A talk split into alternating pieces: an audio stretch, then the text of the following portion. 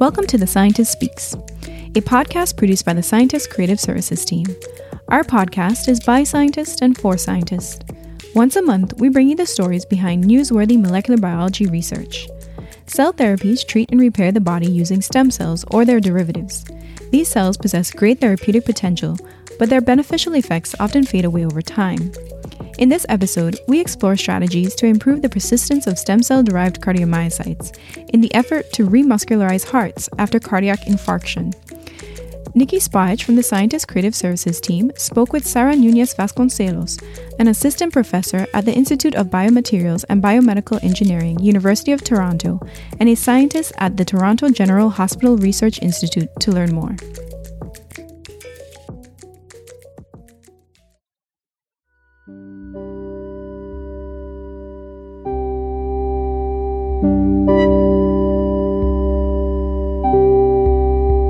Every day, the human heart beats 100,000 times and pumps about 2,000 gallons of blood. Over the course of the day, the blood travels approximately 12,000 miles from the top of the head to the tips of the toes and around again, thanks to the pumping action of the heart. When this journey is blocked, a heart attack ensues, which remains one of the leading causes of death worldwide.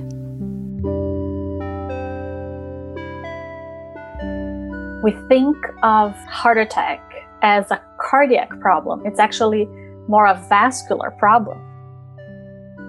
During myocardial infarction, one or more of the blood vessels that feed the heart muscle get blocked, leading to a decrease or the complete cessation of blood flow to the affected area, leading to ischemia. During ischemia, the heart cells don't really get enough oxygen to produce ATP, which is essential for the heart to contract and pump blood. So, in some instances, this lack of blood flow can be reversed surgically by angioplasty and putting on a stent, for example. And if this intervention happens early on during myocardial infarction, the chances that the patient may recover without major damage to the heart are high. If the impaired blood flow lasts long enough, it will lead to the death of the heart cells responsible for the heart contraction, called cardiomyocytes, and to the death of the cells that form the blood vessels, the endothelial cells. During and after a heart attack, the body tries to heal itself and prevent worse outcomes, such as cardiac rupture, by producing an intense inflammatory response that recruits immune cells and activates fibroblasts. This attempt at wound healing ultimately leads to scarring of the heart tissue over the following weeks and months. Because scar tissue lacks cardiomyocytes, the heart may not pump blood effectively, resulting in heart failure. Patients with extensive scarring may have no other treatment option other than a heart transplant. So, researchers like Sara Nunes Vasconcelos are exploring new ways to reverse heart muscle scarring.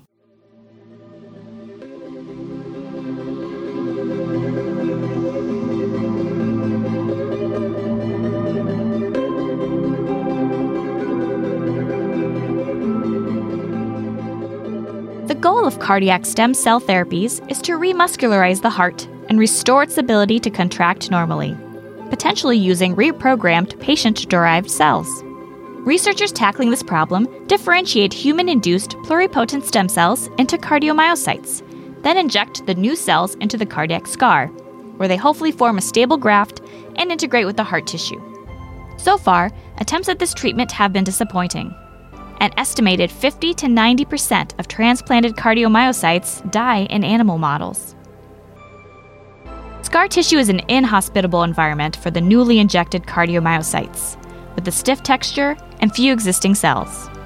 There are virtually no blood vessels in scar tissue, which contributes to cardiomyocyte death, because to contract and survive, these cells require nutrients and energy. Without vessels to deliver these essentials, tissue regeneration fails. Researchers are working to increase cardiomyocyte retention after injection into scar tissue. One promising approach involves inducing the heat shock protein response by exposing cells to higher temperatures for a short period of time prior to injection. This protein response primes the cardiomyocytes to resist certain stresses, such as a lack of oxygen. While this treatment may temporarily increase their survival in the harsh scar landscape, the cardiomyocyte graft will still die off significantly.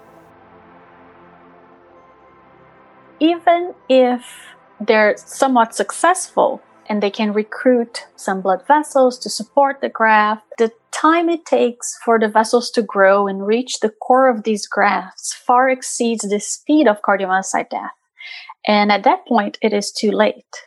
In my lab, we're tackling the issue of poor cardiomyocyte survival by promoting vascularization and early blood perfusion within the grafts. Effective vascularization is one of the major bottlenecks in large tissue regeneration.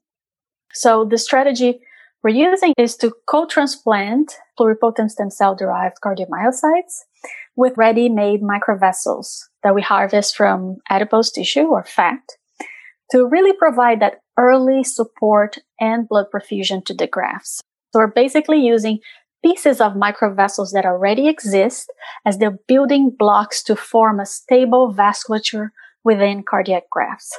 The only thing left to do once they're transplanted is for these vessels to connect to each other and to the host to carry blood. To harvest the ready made microvessels, Nunes Vasconcelos' team used scissors to mince rat adipose tissue. After enzymatic digestion and a series of filtration steps, they isolated microvessels that are barely visible to the naked eye and are easily injectable. They modeled myocardial infarction in nude immunocompromised rats by performing open heart surgery and tying off the left coronary artery. To mirror clinical aspects of human heart attack treatment, the researchers waited two weeks for scar tissue to form in the rat hearts before injecting human stem cell derived cardiomyocytes with or without microvessels. To monitor cardiomyocyte persistence after injection, the researchers stained heart tissue, measured the graft area, and identified the transplanted cells and vessels. In some cases, the microvessels came from rats expressing green fluorescent protein, allowing the scientists to visualize glowing green vessels integrating into the existing vasculature. They also assessed the rat's heart function with echocardiography and measurements of cardiac pressure and volume only the hearts that received cardiomyocytes with microvessels were able to reverse heart function loss after ischemia, leading to a true improvement in cardiac function.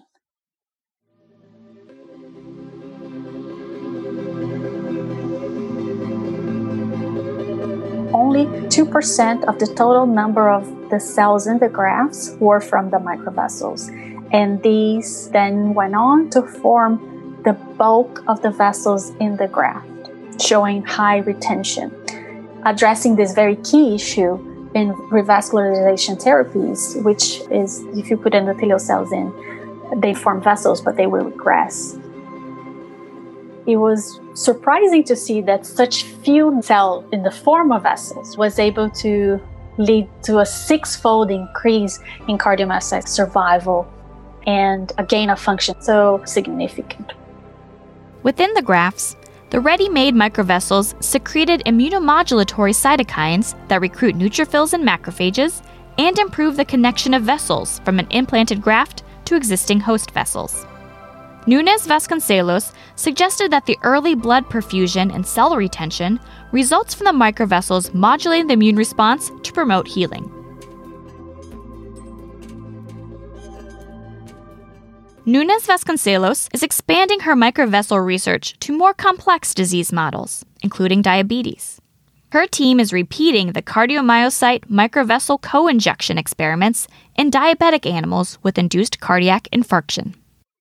So a lot of patients that suffer heart failure, they have comorbidities that would significantly affect the outcome of the treatment.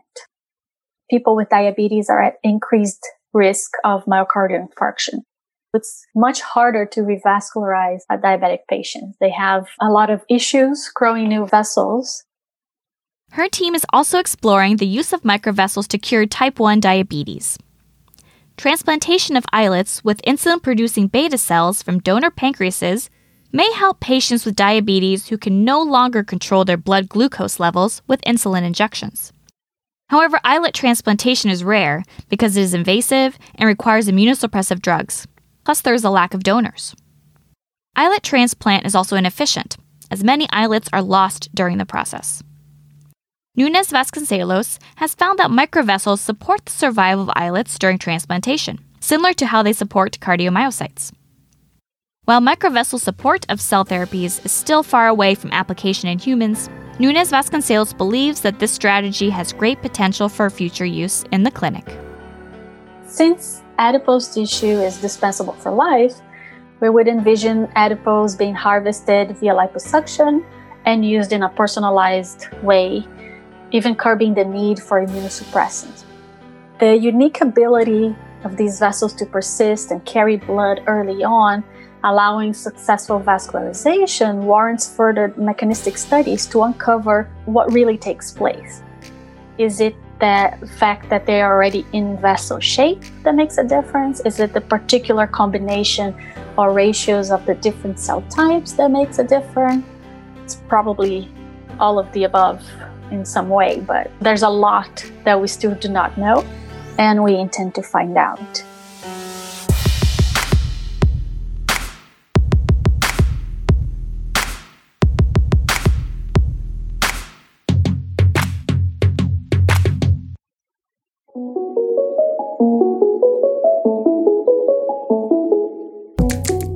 For listening to The Scientist Speaks.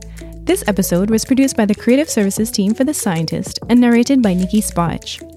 Please join us next month as we discuss the surprising link between epigenetics and the origins of allergies. To keep up to date with this podcast, follow The Scientist on Facebook and Twitter and subscribe wherever you get your podcasts.